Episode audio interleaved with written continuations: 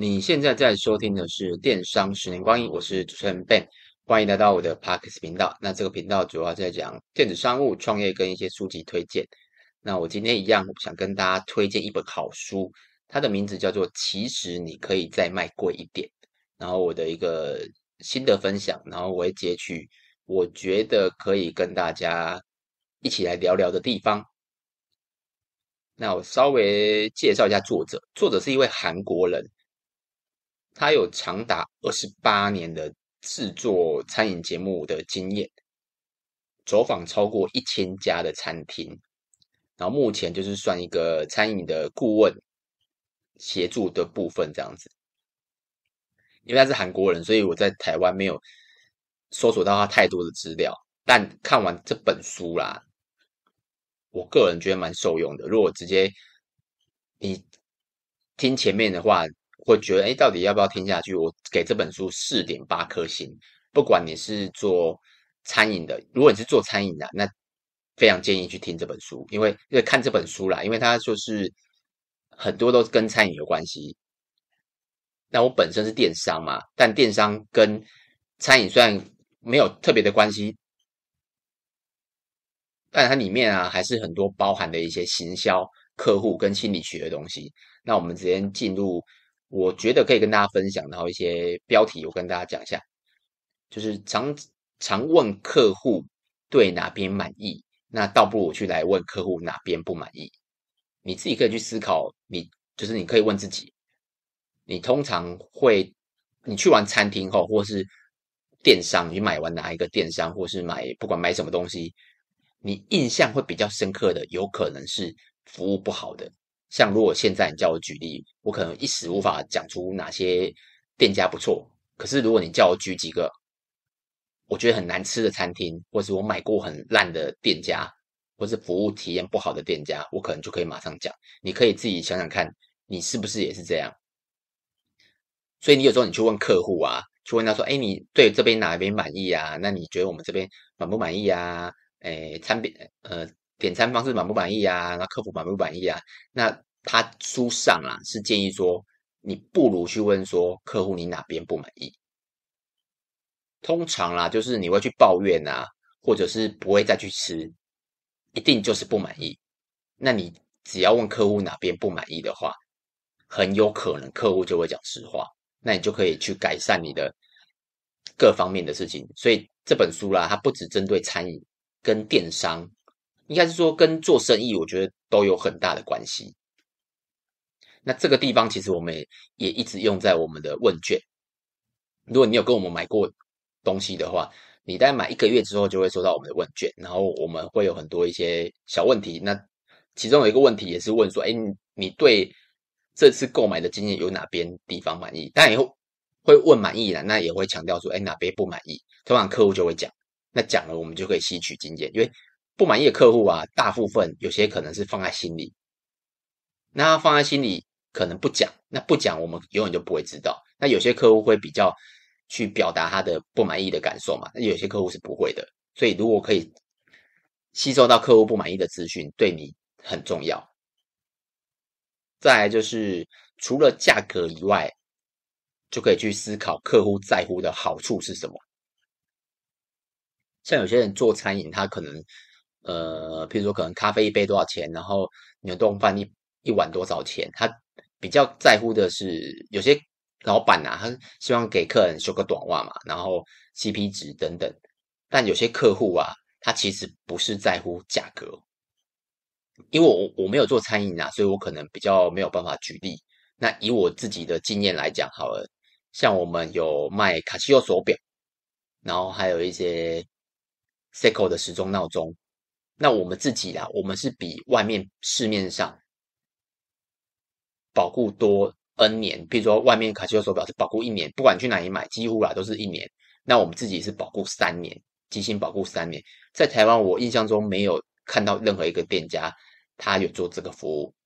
如果你上网 Google 卡西欧保固三年，应该只会跳出我们，因为我们我们有做这个服务嘛。那如果很在乎这个服务的人，你想卡西欧价格其实都大同小异，那我们有时候会贵别人一点点，几十块而已。那你可以多买两年的服务，你要不要？那我们就是想要抓住这些客人，然后还有我们的 Seiko 时钟闹钟也是，我们保固到五年哦，一般都是一年，我们保固到五年。那你说为什么我们敢保固这么久？自然而然就是我们的成本，我们会就是比其他店家贵一点点呐、那自然的，我的成本就是说我可以去吸收那个成本。那再来就是商品的知识力，像有些可能客人需要保护，那有些客人像我买这组麦克风，大家应该有听出来声音有稍微不一样，比较干净一点。那之后如果有访谈的话，会比较更明显，因为我买两支麦克风跟录音器啦。然后商品的知识力的意思就是，像我买，我刚刚举这个麦克风，那我买了之后，然后我有去问一下买的店家，然后怎么操作啊之类的，他他有提供一些资讯给我，我也会考，我也考量这个。重点是我买之前我就有询问他们，那他们有比也快速的，然后也有做出一些反应，那那我觉得我买之后应该也会得到相同的服务。如果啦，我买之前。要等待很久，他才会告诉我一些问题。我这时候就会考虑说，嗯，那我买之后啊，他会不会也是这样对我？像我们有卖 G-Shock 的手表，G-Shock 手表有很多是操作面的问题，比如说什么哪边可以双双显啊，然后两地时间啊，然后贪睡功能啊，很多有些看说明书他可能不会操作，所以我们做到什么？我们做到我们去拍 YouTube 的影片。因为我们回答太多客人的问题了，那倒不如我们就直接把它拍成 YouTube 影片。如果你现在打开电脑 Google，你直接上 YouTube，你搜索居下壳操作。如果你刚好有居下壳你可以搜索你的型号，大部分都会跳出我们，或是居下壳的呃电子表操作居下壳操作。我相信大部分都是我们，因为我们我们店名叫七彩年代，你就会很明显就看到我们。那第三个就是售后服务，那售后服务就是我刚才讲的三三 C，尤其是需要人家去做售后服务的，这个也很重要。第四个，我觉得好处是方便性，一样与我最近买的比较贵的东西就是这组麦克风，像这个店家，我买了两支麦克风，然后两个脚架，然后跟一个录音器材，然后跟一个监听耳机，我大概花了两万出头。那我是在同一家店家买的哦，有些尤其这些这些东西设备啊，在各大的店家都有，比如说 Momo 啊、雅虎啊，或是实体都有。你说我为什么会选择在同一个店家？主要就是因为方便性啊，因为它刚好什么都有卖。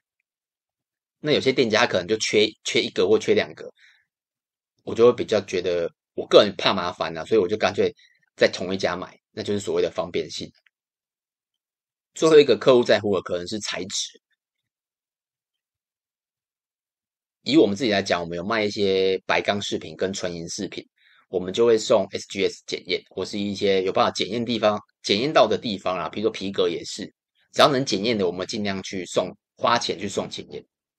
因为有些客户啊，他会在乎的说，哎，这个到底是是不是九二五纯银，是不是真的九二五纯纯银？那你怎么证明给他看？那就是检验报告书很重要嘛。那真皮是不是真的真皮？那你如果你有送检的话，可以给他看检验报告书，那就可以。不用去讲说，哎，这个这个是我们来自于哪里，什么什么什么，讲一大堆，你就给他看报告书，那就可以证明你的材质。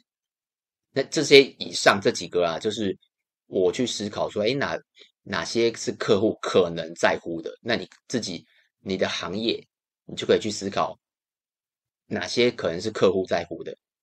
举例啊，像实体的话，如果我去实体，我可能会在乎停车。如果我开车的话，我开车要去那个地方，那我就会在乎说，哎，停车是不是是不是方便？那如果不能停车，哎，不能开，如果我发现，哎，它不能不适合开车，那我就会说，哎，我就会想交通是不是方便？那如果不方便，我就会，哎，我可能会找另外一个比较方便的，或是开车方便的，还有付款方式有没有刷卡，或是只能付现，这都很重要。你就要去思考你的行业。要去体恤客人，说：“哎，哪边是客客户在乎的好处？这样子。”再来一个标题是让顾客享受到价值，更正一下，价格要等于价值，甚至价格哎，价值要大于价格啦，这样回购率自然就会高，而不是自己觉得客户是这么觉得，因为有些生意做久了就会觉得，哎，我送这个客户应该很开心吧，或是我这个品质客户应该觉得很不错吧。就就是你如果是卖五百块的东西，你要让客户有八百块的价值的感觉，这样他收到才才哇哦，就是原来品质这么好。但这个有个小小缺点，就是你要控制成本啊。因为他书上讲了一些很多方法，但我心里就会问号说：哇，他下了这么多的东西，就是优化了这么多，那成本要控制得住，这个就是店家的营运的能力了。因为成本很重要。那一样，你可能问说：那我如果我是做电商，不是实不是实体的话，那我怎么知道？我的价值有没有大于价格？这时候就可以跟我刚才最前面讲的是，你可以用那个问卷的方式，像我们会有回购表单嘛，就是你买第一次之后，它会有一个表单。那我们的官网还会有一些问卷可以让你回，或是你我们不定时啊，就会有一些让你可以展现你出你购买之后有什么问题的地方。那这时候就很重要了。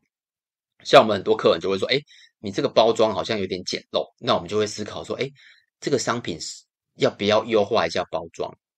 或是我们最以前呐、啊、最大的反应是说赠品很烂，或是赠品哎不适合，那我们就尽全力去改啊。举例像我们现在，如果你买耳环，那我们的赠品就尽量是耳环。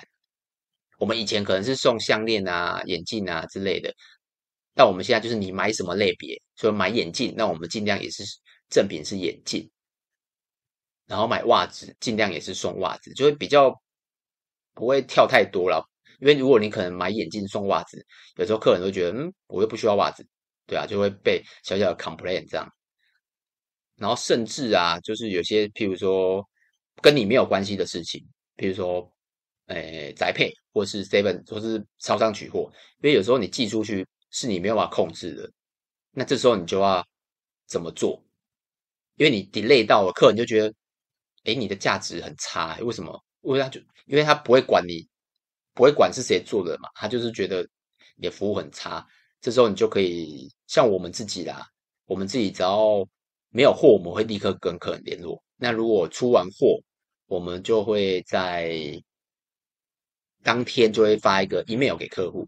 以前是发电，我现在不，我不太确定现在是发电话还是 email。反正我们会通知客人说出货，然后到货之后一定会发简讯，会发两封简讯，就是第一封简讯，然后过几天再封再发第二封简讯。然后如果宅配有问题，我们也会第一时间跟客户联络，主要就是让他收到的时候，应该说他购买前、购买中、购买后，给他满满的价值。到时候他收到的时候，他他可能花五百块，但他。觉得哇，这趟旅程值得一千块，那这样回购率就高了。接着是别一直强调价格，而是先强调品质。那这部分它是用一些一些术语啦，就来解释给大家听。那我用我们的例子举例好了，因为它的例子是餐饮的，可能讲起来我也不不太顺啊，所以我用那个我们我们的类别来举例，那大家听看看有没有比较好一点。如果你是要做行销，你可能说卡西欧手表今天最便宜，或者你可以换个方式，防水游游泳都不怕的卡西欧手表。那你觉得哪个比较吸引的？我是觉得后面啊。那再来是男生项链只要三九九，然后跟不怕过敏、不用保养的男生项链，然后这个也是后者会比较好一点。或者也是会有人觉得前面比较好，但因人而异嘛。那他书上的解释是这样，那我自己也觉得后面会比较好，因为如果我可能要戴一只手表，然后我可能要防呃要防水的嘛，然后又要去游泳，那我可能就会喜欢上这个文案。另外就是我带饰品，我可能会怕过敏，然后我也不想保养，我是个比较大部分男生就比较懒惰一点嘛，那可能他就觉得哎这个玩意吸引他。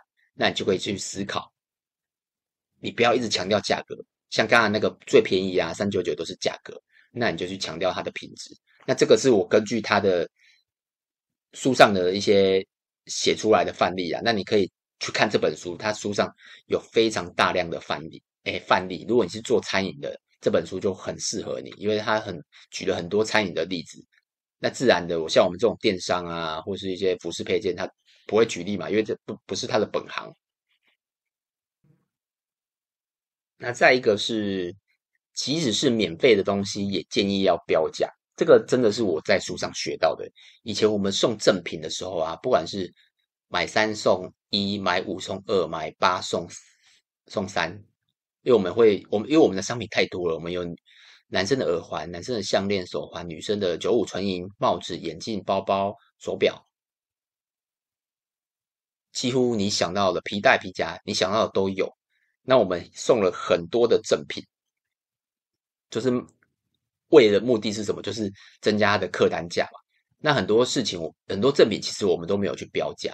那我也是真的看了这本书之后，我就觉得，哎，然后做了一些跟就是内部调查一下，有有标价跟没标价，收到的人的的感受。举例啊，像如果你可能呃买三送一好，那个耳环可能价值是卖场的。我们耳环差不多卖场都是卖一百四十九块，那你就会我就会标一四九，就是卖场售价一四九，然后写，哎，跟着讲就是我们会这样标啊，就正品卖场售价一四九这样，然后跟这是 A 嘛，然后 B 是写正品这样子，然后我就去问了几个公司的人跟外面的人问看看，哎，哪一个你感受比较有感受？那答案都是 A，就是有标价，因为他就会知道哦，这个商品价值是一四九。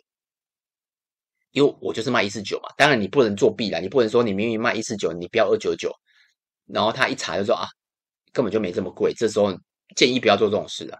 那我们不管送什么，我们后来就把那个大大部分的赠品两个字拿掉，就只剩呃大部分赠品都拿掉了，然后我们就标赠品，然后看多少钱，就是那个商品在我们卖场卖多少钱。所以赠品也不能选择太烂了，因为看如果你赠品。选十九块、二十九块、三十九块，就会比较瞎一点点。我们就会选比较值得的赠品。那客户收到的时候啊，他也会觉得哇哦，那我赚了一九九或者二九九的商品。那其实成本也不会，不可能是一九九嘛，有可能是可能对啊，这成本就一定比较低嘛，或者是滞销品都有可能。那但它的价值就是有存在着。那今天这本书比较长啊，我可能会分分两段跟大家讲解一下。那有什么问题也可以到 FB 跟 YouTube 找我，名字都是电商的十年光阴。如果这一集有帮助到你啊，也可以到 Apple Podcast 给我个五星评分。那就这样子喽，那我们下一集再介绍下半部喽。